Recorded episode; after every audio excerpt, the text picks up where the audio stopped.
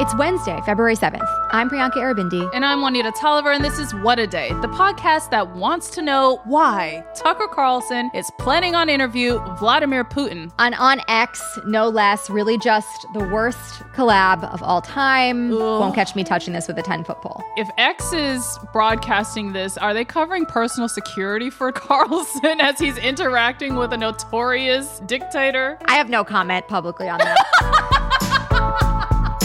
On today's show, the House rejected impeachment charges against Secretary of Homeland Security Alejandro Mayorkas. Plus, the Senate's border deal seems to be heading for failure. But first, a federal appeals court yesterday rejected Donald Trump's immunity claim and ruled that he can be put on trial for charges over his efforts to overturn the 2020 election. That means he does not have immunity in the January 6th case. A three-judge panel issued the unanimous decision, writing, quote, "For the purpose of this criminal case, former President Trump has become citizen Trump with all of the defenses of any other criminal defendant, but any executive immunity that may have protected him while he served as president no longer protects him against this prosecution." Everyone was hoping this was obviously the right choice, right. the right decision. Yeah. Those are hard to come by in these troubling times. So listen, Not when wrong. one happens, it's very exciting. You all may remember that Trump's lawyer argued that former presidents cannot be prosecuted unless they are impeached first. Here is a back and forth from the hearing between Judge Florence Pan and Trump's attorney, D. John Sauer. Could a president order SEAL Team 6 to assassinate a political rival? That's an official act in order to SEAL Team 6? He, he would have to be and would speedily be impeached and convicted before the criminal but prosecution. If he weren't, but if he weren't, there would be no criminal prosecution, no criminal liability for that? You can definitely hear Judge Pan's skepticism there, and they clearly didn't buy Trump's full immunity argument because here we are.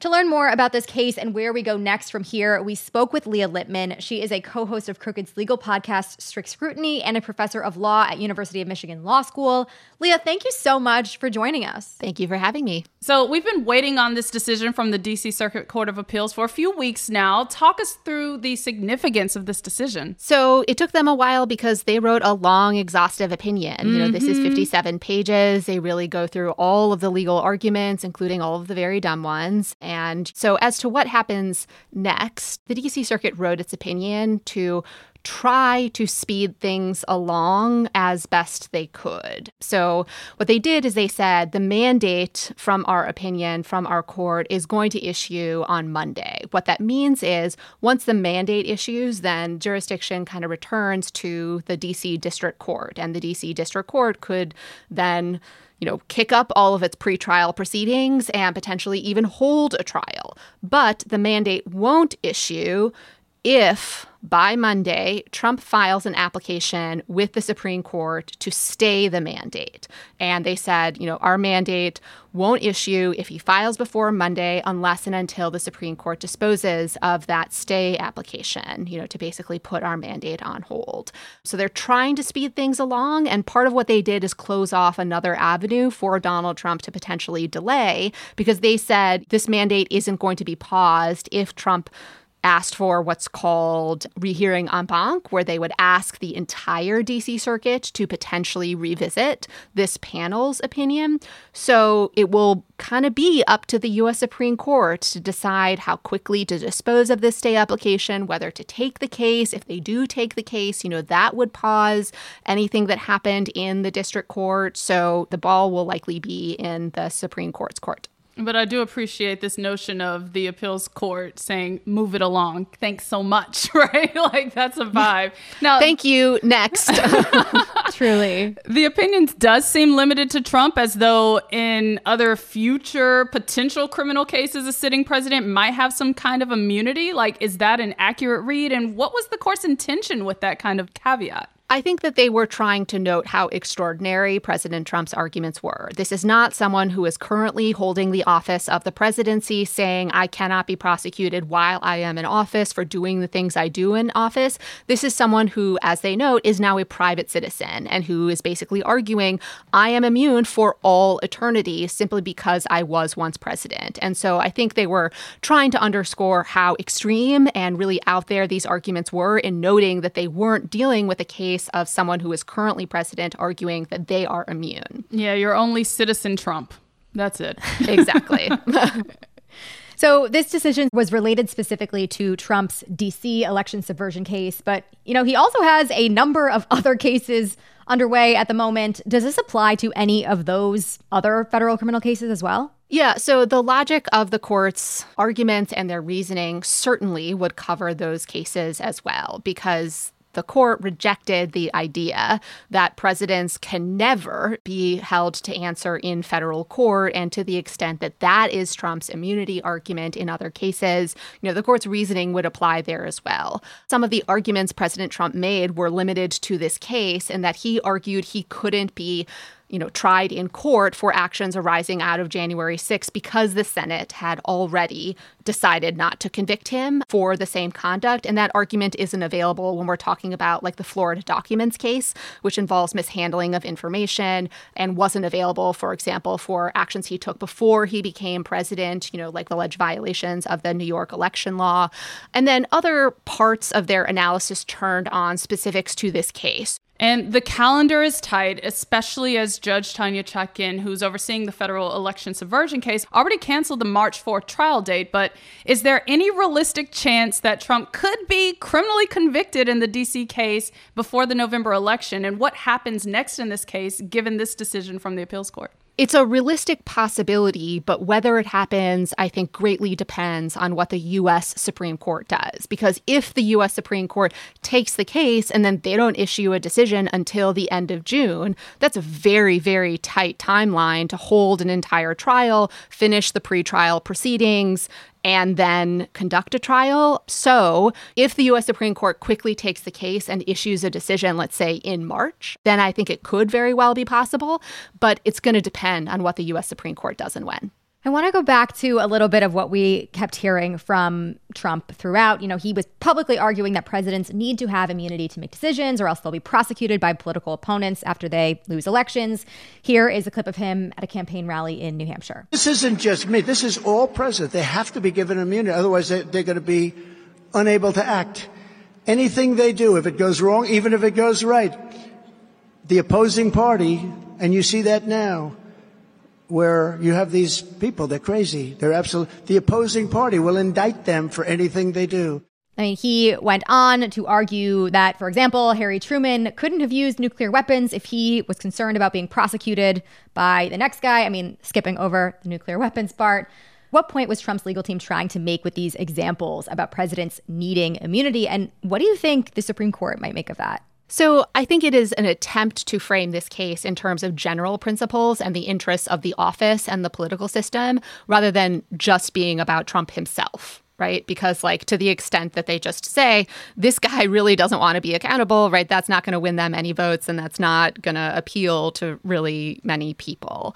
That being said, I think that there is an element that we should take seriously in what the Trump legal team and the Trump circle are saying. Because, of course, we have seen threats of possibly impeaching Joe Biden for, I don't know what, like being a Democrat who won an election, or threats to impeach maybe Secretary Mayorkas because, like, they want to raise a political issue about the border because they think that will benefit them politically. And President Trump saying, well, on day one, I'm going to be a dictator and allow myself to just like do a little autocracy when I get into office. just a sprinkle.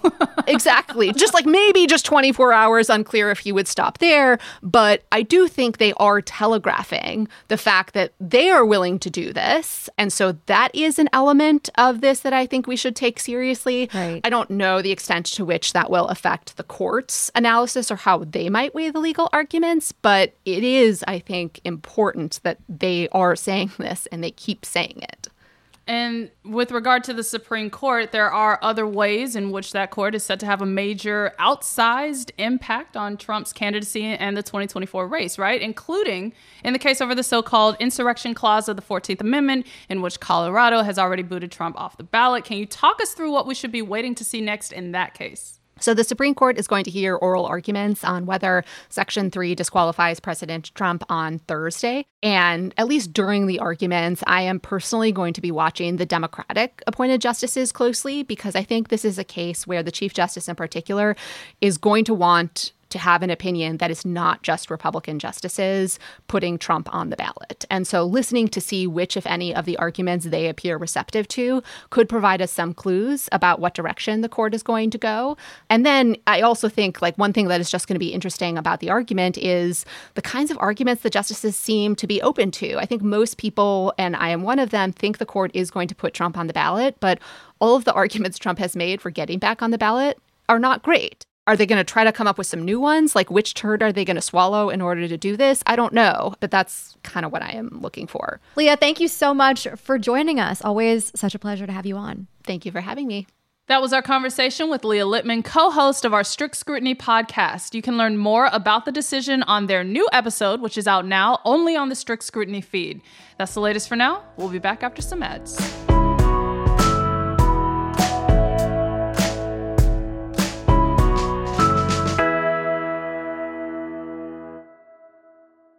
We monitor our sleep, track our fitness goals, and maintain daily to do lists to stay organized. But why do we overlook our trash? Enter Lomi, the world's first smart waste device. It transforms your food waste into all natural fertilizer and cuts your trash in half, revolutionizing the way that we handle food waste. I have discussed how much Lomi has like taken a ton of guilt off my back because I no longer feel bad when my kids eat three bites of the nice dinner I made them because now it's being made useful. Mm-hmm. And mom, if you're listening, mute this because I got my mom a Lomi Oh, because I'm I just love it so much. I'm so I like need her to you know to use it too. listen, you just want to spread the good news about Gotta caring the for the news. environment, okay? Correct. I love that. Everybody else should get their parent, okay, a Lomi as well. Yeah, you can, but also don't tell my mom because I want to look like the best daughter. I want to look like the best kid. You know. Yes, I do, and I get it. well, whether you want to start making a positive environmental impact, or just grow a beautiful garden, or maybe you just want to be the best child that your parent has, Lomi is perfect for you. Head to lomi.com slash WAD and use the promo code WAD to get $50 off your Lomi. That's $50 off when you head to L-O-M-I dot com slash WAD and use promo code WAD at checkout. Thank you, Lomi, for sponsoring this episode. When it comes to buying your first home, everyone has questions. Can we even afford to buy a house right now? Well, I need to negotiate. How do I even negotiate? Luckily, a REMAX agent has answers. Hey, Brian, those are really good questions. They are? Thanks. It's my first time buying. I work with first time buyers all the time. I got you. REMAX agents have more experience than other real estate agents. Visit REMAX.com or download the REMAX app to find the right agent. The right agent can lead the way. Each office independently owned and operated. It's 2024. We're facing another presidential election with huge stakes. You want to help. You don't know where your money will actually make a difference or how to figure that out. And sure, you love to take an edible and not think about it, but you can't because you do care. Let Vote Save America make it easy for you with their new anxiety relief program. Here's how it works. You set up a monthly recurring donation at the level that feels right for you, and Vote Save America will send 100% of it to the grassroots organizations and down ballot races that need it most. Then at the end of the month, they'll tell you where your dollars went. That's it. You set it and forget it. Vote Save America has already raised $52,000 in monthly recurring donations. Love it. That's great. From over 1,000 amazing sustaining donors who've signed up and trusted Vote Save America to make their dollar go further. But we still have a long way to go, and Vote Save America needs your help to get there. Sign up at votesaveamerica.com and enjoy your edible. Legal disclaimer paid for by Vote Save America, votesaveamerica.com, not authorized by any candidate or candidates committee. Let's get to some headlines. Headlines. In a dramatic and embarrassing defeat for congressional Republicans, the House rejected impeachment charges yesterday against Secretary of Homeland Security Alejandro Mayorkas. A lot of experts have called this proceeding an inappropriate and unjustified use of the impeachment process by the GOP. And in the end, a handful of Republicans broke with their own leadership to send the whole thing down in flames with a vote of 216 to 214 on Tuesday evening. A lot of conservative members are expected to be pretty mad about this because they've been promising to impeach Mayorkas for allegedly failing to lock down the border ever since they took the majority. But in the end, This impeachment turned out to be all foam, no beer. And to add on another layer of drama to this dumpster fire, Representative Al Green casted the deciding vote after being escorted to the floor in a wheelchair, in hospital scrubs, and barefoot. Like, he, this man literally, reportedly, came out of surgery. And what's crazy is that after casting that vote, Marjorie Taylor Greene's on the steps of the Capitol literally told reporters that she thought Democrats were hiding him. Like, this man came from a hospital to stop this ridiculous vote, and you think it's a game? Wow. Okay. Okay. Uh, says everything you need to know about Marjorie. The Senate's border deal seems to be heading for failure as a growing number of Republicans say that they will vote against the legislation. It's wild because this bill was specifically crafted to meet GOP demands that Democrats link border policy changes to the international aid packages for Israel and Ukraine. But now there's a growing number of Republicans who say that they are going to block the procedural vote set for today. Here is Senator Mitch McConnell talking with reporters yesterday about the bill. Been made pretty clear to us uh, by the Speaker that it will not become law. It is a big loss for the negotiators who have been working for months on this agreement. Things began falling apart when former President Donald Trump publicly trashed the bill and after a closed door meeting on Monday night where Republicans debated the deal. President Biden is blaming his soon to be election opponent for throwing away the chances of passing this border bill. Take a listen. This bill won't even move forward to the Senate floor. Why? A simple reason Donald Trump. Because Donald Trump thinks it's bad for him politically. I mean, no lies detected, so. Seriously. And the chaos on Capitol Hill just keeps going. The House also rejected a standalone bill to send billions of dollars of aid to Israel yesterday as well. If you're asking yourself, what are they getting done over there exactly? That's a great question. Maybe one to consider as you head to the polls. No, seriously, that is the call to action language. Verbatim. Yeah. A Michigan jury unanimously voted to convict Jennifer Crumbley of involuntary manslaughter yesterday for failing to stop her son from carrying out a mass shooting. You may remember that Crumbley's 15 year old son opened fire at Oxford High School in 2021, killing four of his classmates. The boy pleaded guilty to several charges, including murder and terrorism, before he was sentenced to life in prison. But many were quick to criticize his parents, who gifted him the handgun he used to carry out the shooting. Prosecutors charged Jennifer Crumbley with four counts of involuntary manslaughter, one per victim. And they argued that Crumbley bore responsibility for her son's massacre in part because she and her husband didn't properly store the gun in a safe place. Prosecutors also argued Miss Crumbley should have been more aware of her son's mental health. NBC News says yesterday's verdict makes Crumbley, quote, the first parent to be held criminally responsible for a mass shooting committed by their child. She's set to be sentenced in early April. Meanwhile, her husband, James Crumbley, will stand trial for involuntary manslaughter next month. The AP reports that Hamas's response to a plan for a ceasefire in Gaza was, quote, generally positive. That is according to a mediator in Qatar. And Israel's intelligence agency confirmed that officials were evaluating Hamas's response. That is as Secretary of State Antony Blinken is in the Middle East meeting with key government officials to discuss the latest potential hostage deal and ceasefire plan. According to the State Department, one of Blinken's goals on this trip is to, quote, discuss ongoing efforts to secure the release of the hostages held by Hamas and enable an extended humanitarian pause in the conflict in Gaza. And it's really no secret that international pressure to end this war has been increasing. And as one of the major providers of military funding to Israel, it is not a good look for the US and the Biden administration in particular. The stakes are high for Blinken's trip, to say the very least, but it's clear that any sort of deal is going to take even more time. Meanwhile, Israeli troops have started to strike the city of Rafah in the southern Gaza Strip, where more than 1 million displaced Palestinians are sheltering.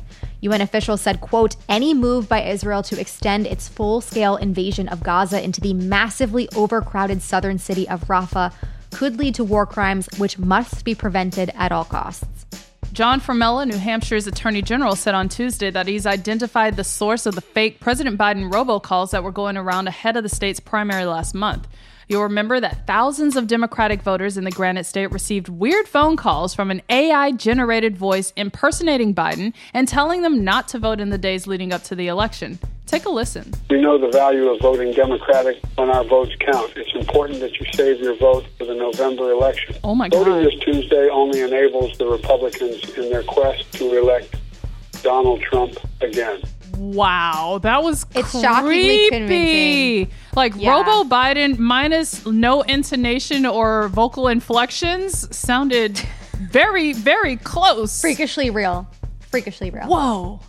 According to Formella, the calls have been traced back to a Texas company called Life Corporation. The Attorney General's office has opened a criminal investigation into the individuals behind the phone scam. NBC News reports Formella said, quote, "We have never seen something so close to an election before and with such a blatant attempt to mislead voters. We don't want this to be the first of many. I fear this is going to be the first of many." I know. And as we continue to see, this is not something we're really at all equipped to deal with or combat properly quite Clearly. yet. It's really scary to think about what that might mean for this election. The New York Times is reporting that Ronna McDaniel, aka Ronna Romney McDaniel, she might have dropped it, but we we never will.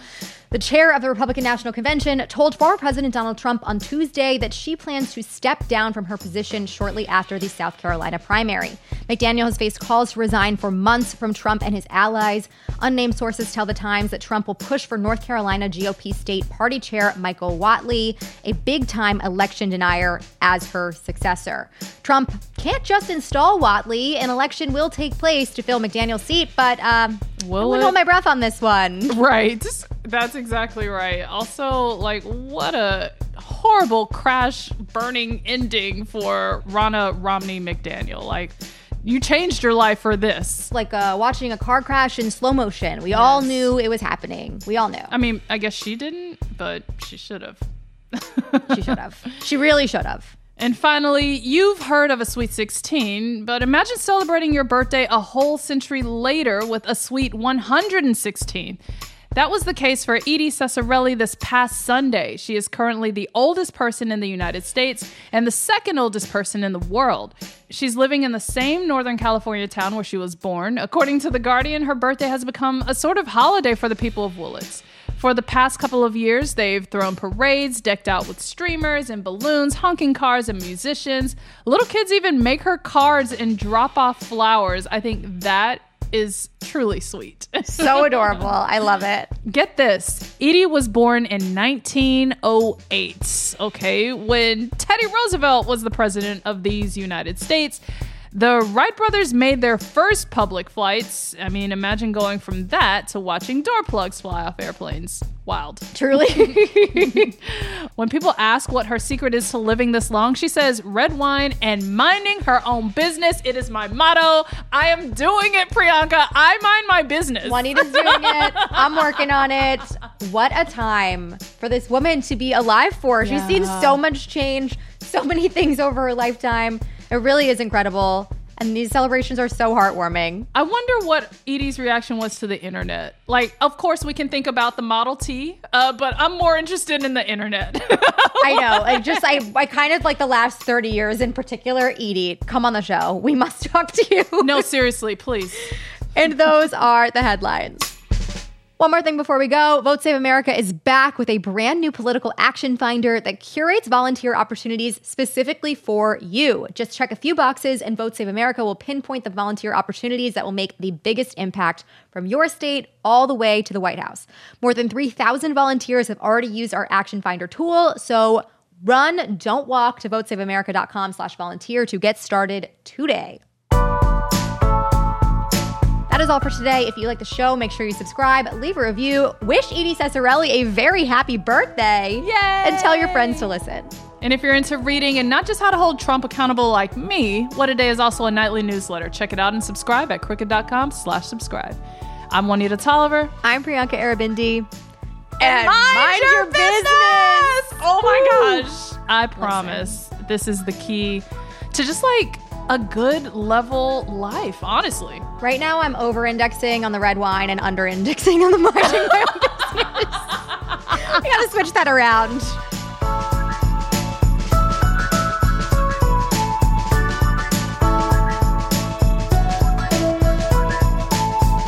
What a Day is a production of Crooked Media. It's recorded and mixed by Bill Lance. Our show's producer is Itzi Quintanilla. Raven Yamamoto and Natalie Bettendorf are our associate producers, and our showrunner is Leo Duran. Our theme music is by Colin Gilliard and Kashaka.